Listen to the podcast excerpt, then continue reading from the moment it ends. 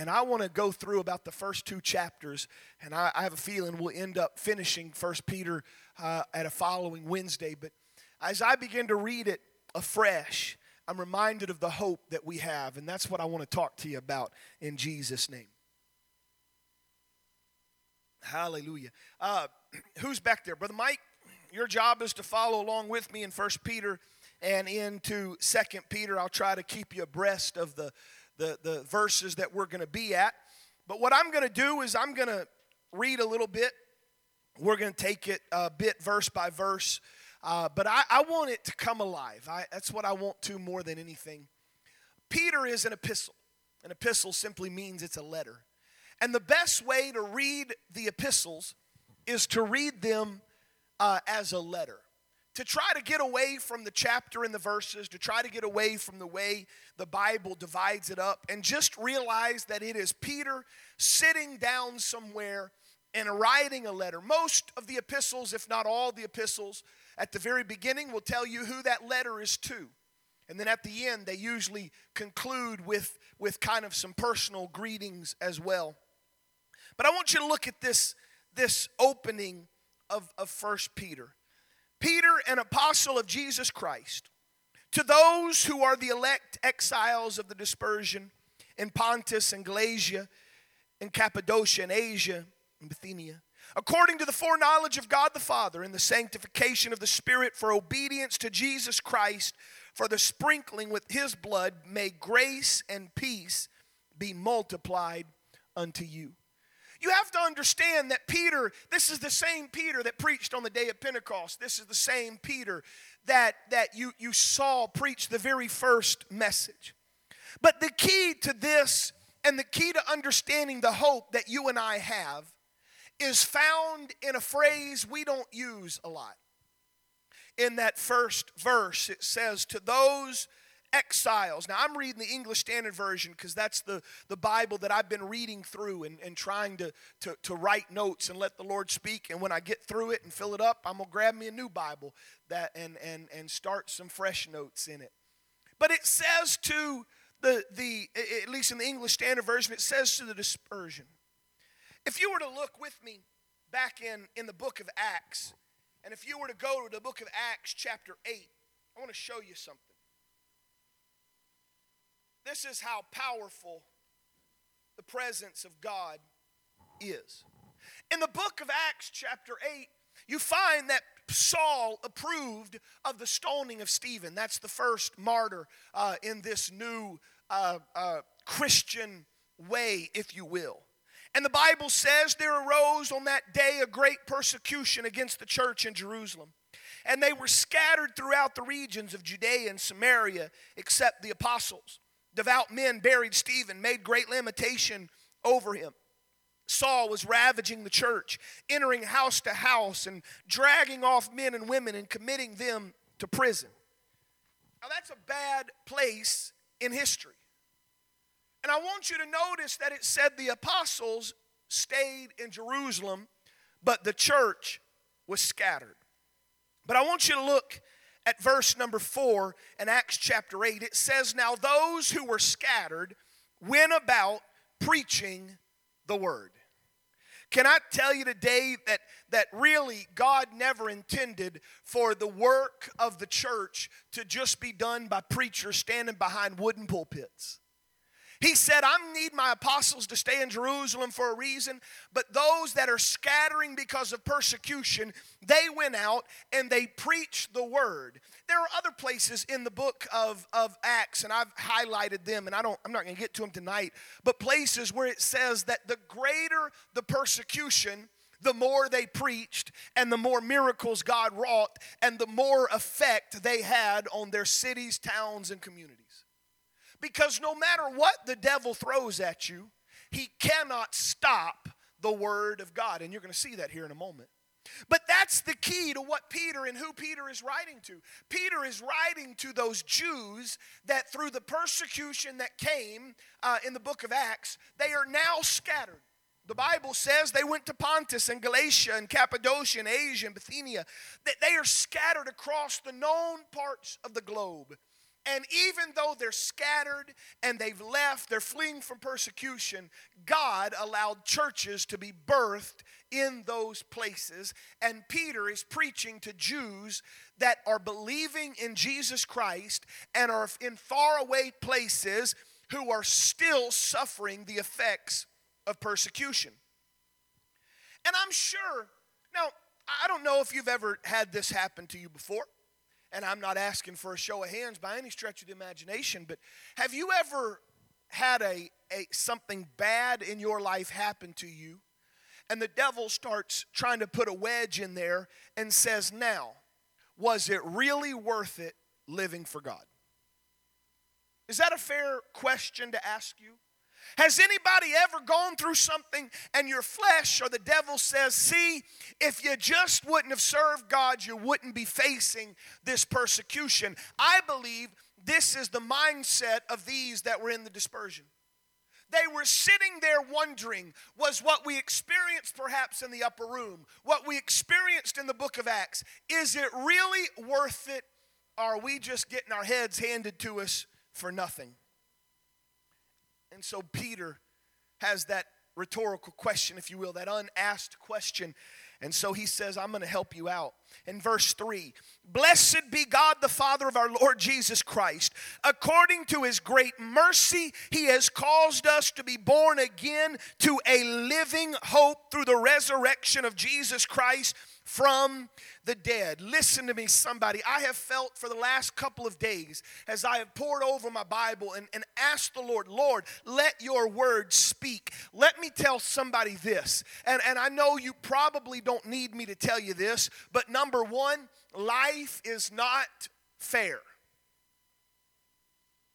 Anybody here that says I have a perfect life and my life has never had a problem, you're lying through your teeth. Life is not fair. But let me tell you, some of you that it seems that every day you wake up, it seems that you're getting slapped around, and every time you get out of bed, life throws something else at you. Let me help you out. You're still alive. Think about Job and all the things that Job went through.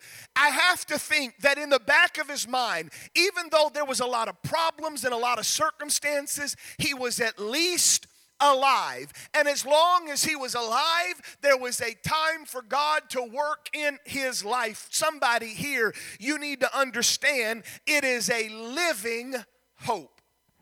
As long as you are breathing, there is hope. As long as you are taking a breath, there is hope. Why? Because the Bible says in verse 4 that God has called us to an inheritance. And watch these three words that is imperishable, undefiled, and unfading. Now, some of you that, that saw my Facebook post today, I, I thought about everybody else is doing all the mushy, mushy sappy uh, Valentine's posts, and I figured if I did that today, I'd just be following the crowd. So I'm going to wait until no one's expecting it, and I'll say something. I did think about being biblical, and, and as I have studied the book of Proverbs and went through that, and uh, uh, Solomon just is absolutely incredible. I thought about using some of his wisdom, and I thought about rolling over and telling my wife that, you know, her neck is like a tower, or her legs are like pillars, and you know, the things that Song of Solomon says, you know, your forehead. And I just didn't think she would appreciate that very much. But so instead, I decided to put on my Facebook post today. I don't know where I was going with that. oh yeah, that there were 43 weeks till Christmas. Anybody excited? 45 weeks. Yeah, 45 weeks till Christmas. I'm so I'm just pumped. It's awesome. But some of you You got Christmas presents a couple weeks ago, a couple month and a half or so ago, and they've already lost their sparkle. You're not even using them anymore. I love my mother. I bought her a really cool crock pot one time. I was so excited. It was one of them ninjas, one of them awesome ninja, you know, does everything. Year later, I was at their house and I had to go down to the, uh, the basement. And I walked down to the basement, and there is the box still sealed. Sometimes we see things that fade as time goes on. Things that you long for, things that you hope for, things that you're looking forward to. Just time etches away at them. But can I tell you that as long as you take a breath, that that that understanding that this is not all there is to living for God, that one day the eastern sky is going to split, that one day the trumpet is going to sound, and the hope you have is that that hope is imperishable. There is no expiration date on heaven, there is no expiration date on what's to come. It's undefiled. You're not going to get there and see some rust happening. You're not going to get there and the golden streets have a little tarnish on it. It's unfading and it's in heaven for you. And verse 5 says it's also by the power of God that you are being guarded through faith for a salvation ready to be revealed in the last days. I love phrases like that. I'm guarded. I want you to understand that God looks out for you. That God has a watch over you, if you will. And again, could I take you back to the book of Job and remind you that even though Job had to walk through some dark times, all of those dark times passed under the watchful eye of his heavenly Father who guarded him. Now, I've preached on this and I'm not going to rehash it tonight, but verse 6 says, In this you rejoice. For now, for a little while, if necessary, you've been grieved by various trials, so that you are tested by the genuineness of your faith, so that it is more precious than gold that perisheth through, uh, though it is tested by fire, that it may be found to result in praise and glory and honor at the revelation of Jesus Christ. I know you've been through the wringer of trials. I know that you've had your ups and downs, but I can tell you today, sometimes it's simply a test of your faith. And I would tell you today that if gold and silver is tried by the fire, then how much more should our faith, that is more precious than those precious metals, be tried? Bible says in verse 8, though we've not seen him, we love him. Though we do not see him, you believe in him and you rejoice with joy that is inexpressible and filled with glory, obtaining the outcome of your faith, the salvation of your souls. There were probably some that have been filled with the gift of the Holy Ghost by this time that maybe never got to walk with Jesus. They weren't they were probably alive when Jesus was on the face of the earth, but maybe they didn't have the privilege that the others had to walk with Jesus. They didn't have that privilege, and now it's much like you and I. We haven't seen him, we've not really talked to him, we've not touched the hem of his garment, but we have a faith in something we have yet not seen, but we have felt his presence, and it has resulted in an outcome the salvation of your souls. The Bible says, let me talk to you, verse 10, concerning this salvation. Let me, let me remind you about this salvation.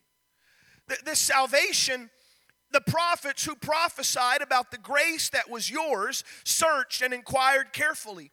They inquired what person or time the Spirit of Christ in them was indicating when he predicted the sufferings of Christ and the, subs, uh, the glories. What that means is, let me take you back to the book of Isaiah.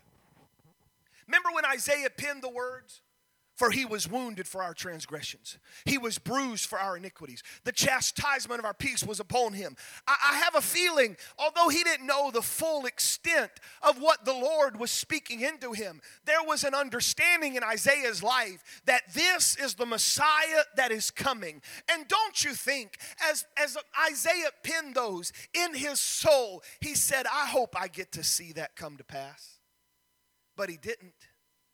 And so these prophets, they searched, they inquired, they were asking, when is all of this going to happen? And it was revealed to them, verse 12, that they were serving not themselves, but you, in the things that have now been announced to you through those who preach the good news to you by the Holy Spirit sent from heaven, things into which the angels long to look.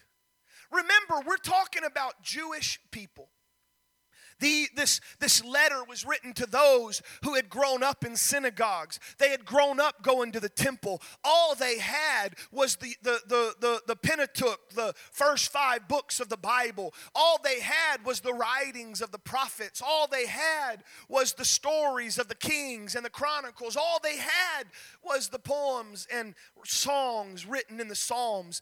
And they had read that, they had grabbed it, and they were looking for something that was coming and Peter said, You have experienced everything the Old Testament was pushing towards.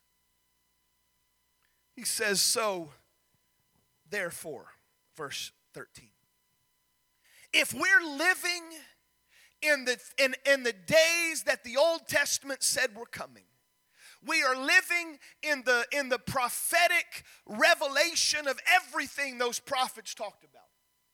So now that we recognize where we're at, we're saved. Watch verse 13. Therefore, prepare your minds for action and be sober minded and set your hope fully on the grace that will be brought to you at the revelation of Jesus Christ. Who here has your Bible open and it's a King James Bible? Brother, Brother Miller, what does that verse say in the King James? Say it loud. Verse 13. What'd you say? Oh, he's already going ahead. I want you to see, you're going to recognize this verse when it comes to the, the King James. There you go.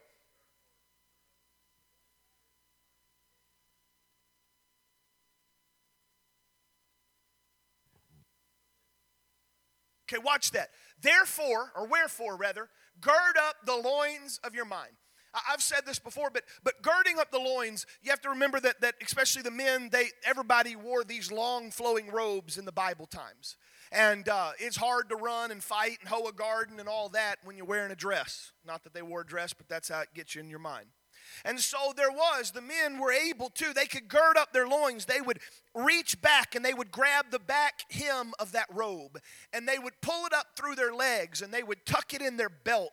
And it would basically make a pair of flowing pants, if you will. They would gird up the loins. It was bringing things together so that they could run and, and, and not trip on the things that were flowing and swirling around them. I'm going to get back to that here in a moment.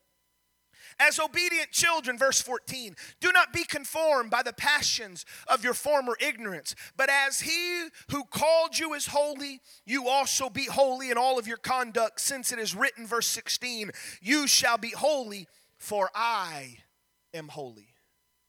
Now, we've heard that verse, we know that verse, but did you know that that's not the first time that verse uh, appears in Scripture? If you have your Bible, I, I want you to do me a favor. I want you to turn to the book of Leviticus, chapter 11, and verse 44. Now, I'm going to I'm gonna, I'm gonna stretch some things here for just a moment. I'm going to stretch the bonds of hermeneutics. But watch what, what uh, Leviticus chapter 11, verse 44 says For I am the Lord your God. Consecrate yourselves, therefore, and be holy, for I am holy. Now, watch this. Keep reading. You shall not defile yourselves with any swarming thing that crawls on the ground. If you go up and you look at verse 41 and stuff, you'll, you'll find that it's talking about the, uh, what they can eat and what they can touch. And it was talking about creepy bugs and swarming insects and, and ants and roaches and all of that. And I, am going to tell you right now, I know that I'm going to stretch the bonds of, of biblical interpretation but I have written down in my Bible right here the Bible says you've got to gird up the loins of your mind, and it links that with being holy, for I am holy. I'm sure this isn't exactly what Peter meant, but let me apply it Brandon Buford style.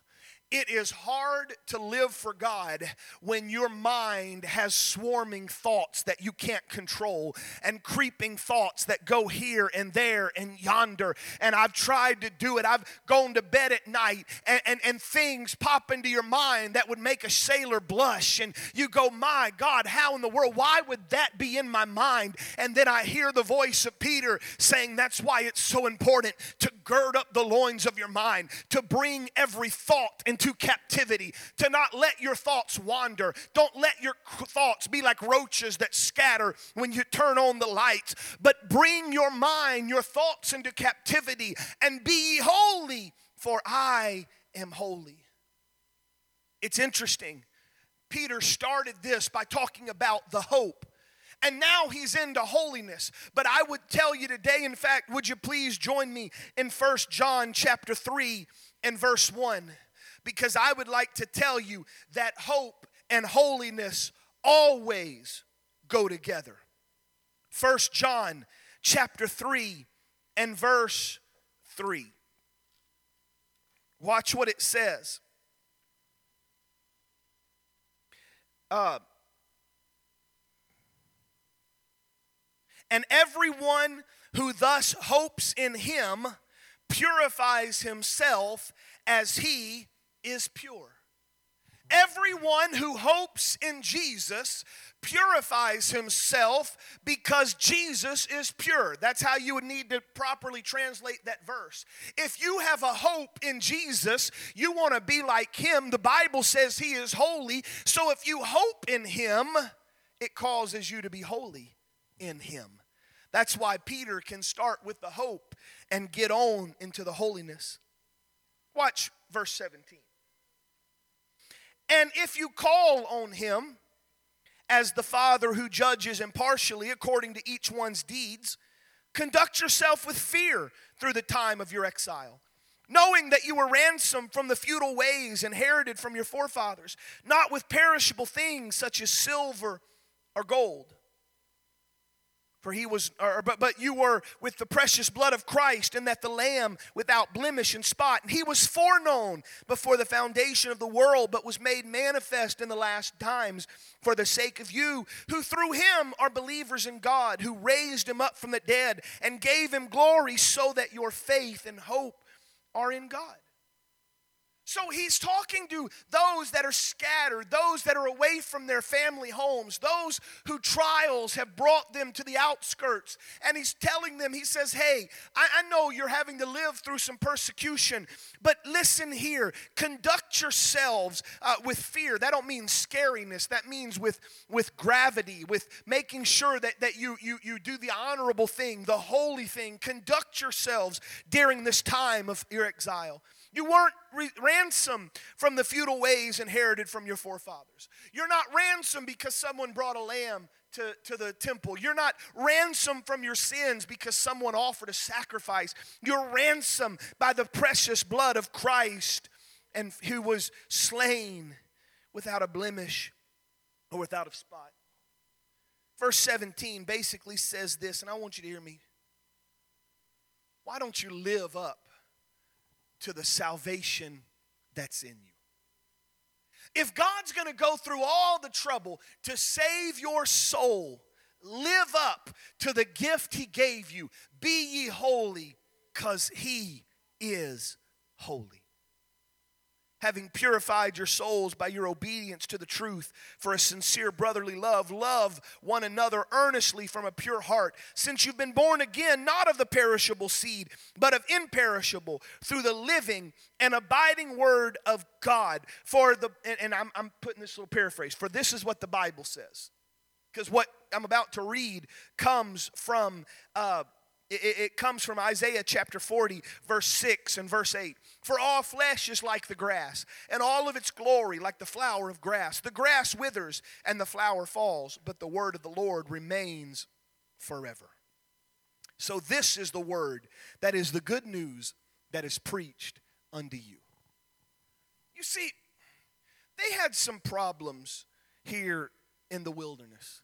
There, remember, he's talking to Jews. He's talking to those that, that remember at least the stories of what it was like to come out of Egypt. And he's saying, I know that right now you're not, you, you're having to live kind of, uh, you're, you're spread because of the persecution. You're having to be out in the world. But he said, just, just live, conduct yourselves accordingly. Let's, let's delve into that for a moment. Let's look at chapter 2. So put away all malice and all deceit and all hypocrisy, all envy and all slander. Like newborn infants, long for this pure spiritual milk, that by it you may grow into salvation, if indeed you have tasted that the Lord is good. And as you come to him, a living stone, who was rejected by men, but in the sight of God chosen and precious, you yourselves are like living stones, are being built up as a spiritual house, to be a holy priesthood, to offer spiritual sacrifices, sacrifices acceptable to God through Jesus Christ. We know, I mean, we, we sing songs about Jesus, our rock, and the cornerstone, and building on Him. Jesus is that cornerstone. And, and, and one of the best ways to understand that, it's not a cornerstone, but one of the best ways you can see it is if you ever go look at, a, at a, the way a, an arch is built. In fact, if you go to the uh, science center, you, you can get these little foam blocks and you can make the arch. And, or if you go look at an old stone building and you watch how the arch is built, there are two legs that come up. And at the very center of the top is what they call the keystone. It's a trapezoidal shaped stone. And that stone bears the weight of everything else. And even though it's on top, the understanding is everything is built from that stone.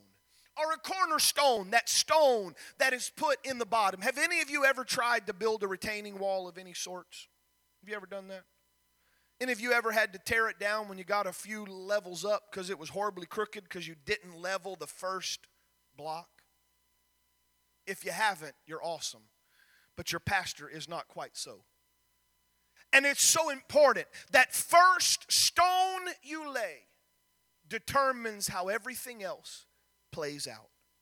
Lay that first stone right, everything else will fall into place. If that first stone is wrong, you're in a heap of trouble. Can I tell you today that you and I are being built upon a cornerstone that cannot be mistaken. You're built on a cornerstone that is perfect, that is true, that is acceptable. In fact, the Bible says in Scripture, verse 6 Behold, I am laying in Zion a stone, a cornerstone chosen and precious, and whosoever believes in him will not be put to shame. This is Peter quoting from Isaiah 28, verse 16. Now, I know there were other places in, in the Gospels where they talked about Peter and John and they said they're just ignorant fishermen. Well, I don't know about you. This ignorant fisherman had a good grasp of the Word of God. Because if you go back and read his, his uh, sermon in Acts chapter 2, it's chock full of Bible verses that you find in the Old Testament. Peter knew the Word of God. In fact, he doesn't stop there. He says in verse 7 So the honor is for you who believe but for those who do not believe, he quotes Psalms 8, 118, 22. The stone that the builders rejected has become the cornerstone. And verse 8, he quotes from Isaiah 8, 14, a stone of stumbling and a rock of offense. He says, this same Jesus that caused others to stumble, this same Jesus that others discarded and, and, and, and nailed to a cross, for you and I, it's the cornerstone. He says they stumble because they disobey the word as they were destined to do. But you, verse 9. Brother uh, uh, Mike, put, put verse 9 up there in the King James. I want you to, this is a verse I, I, assume most of you are going to know. But I'm going to read it in the English Standard Version, but I want you to see what, what it says so you hear it other words. But you are a chosen race, a royal priesthood, a holy nation, a people for his own possession, that you may proclaim the excellencies of him who has called you out of darkness into his marvelous light. Who once were not a people, verse 10, but now you are God's people. Once you had not received mercy, but now you have received mercy. Peter was pulling from the, the uh, Exodus story that is in Exodus chapter 19 that time in which God was going to come down on Mount Sinai and God was going to speak to them. And, and in fact, I, I, want you to, to turn there with me in, in Exodus chapter uh, 19 and uh, especially in verse number 6.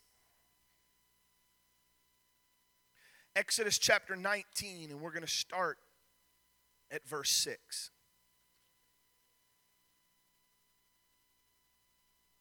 Exodus chapter 19 and verse 6.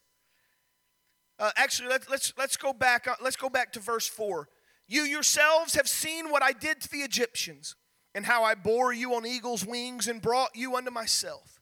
Now, therefore, if you will indeed obey my voice and keep my covenant, you shall be my treasured possession among all the people. For the earth is mine, and you shall be to me a kingdom of priests and a holy nation.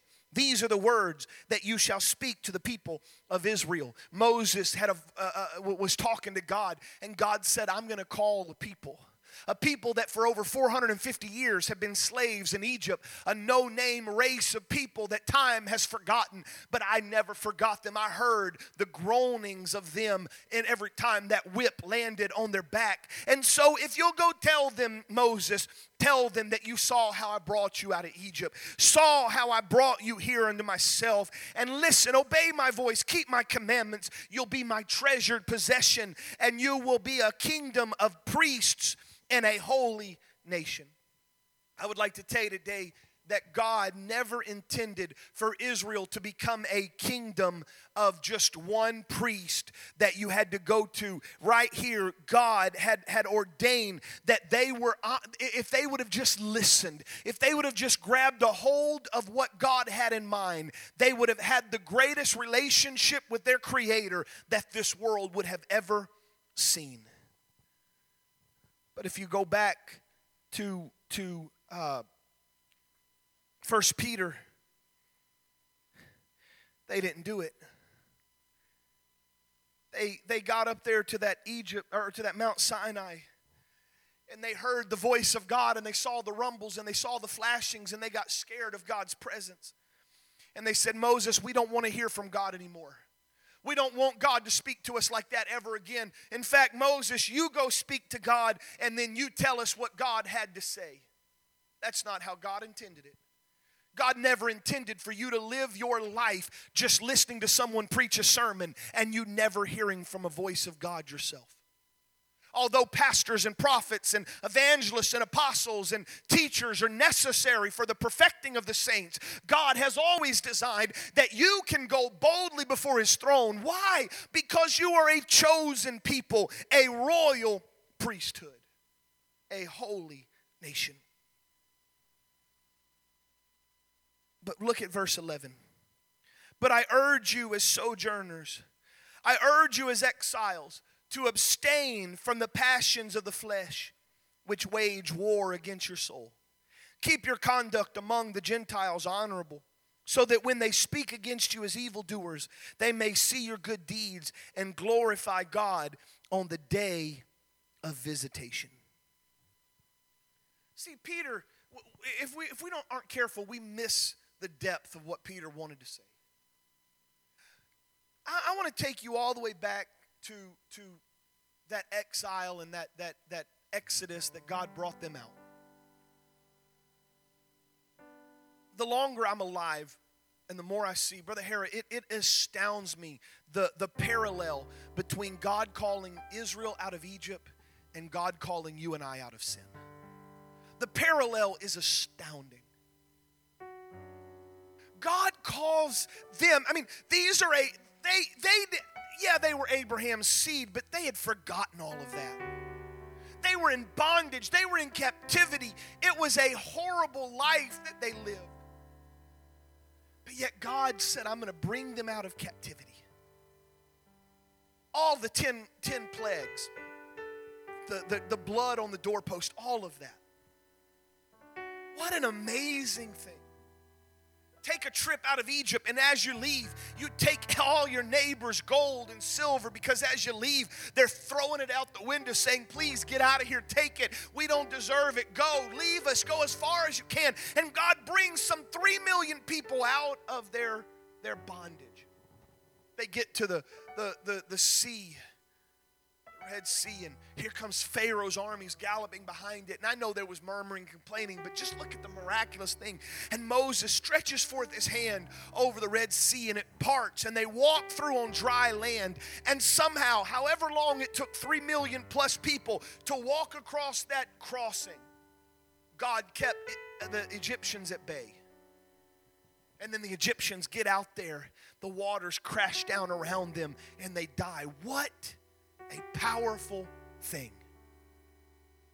They walk into the wilderness. I saw something very funny. How many of you you have those those map or GPSs on your phones and so if you, you, you know you can say I want to know how long it's going to take me to get from here to there and and it'll tell you, you know, it's it's it's 50 miles. It'll take you about, you know, 50 minutes or an hour. You know, does it?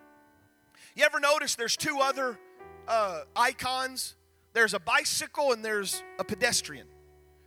And if you click the pedestrian, it'll tell you how long it takes to walk that.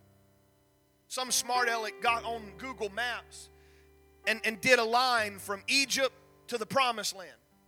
And Google Maps says it would take you six days to walk.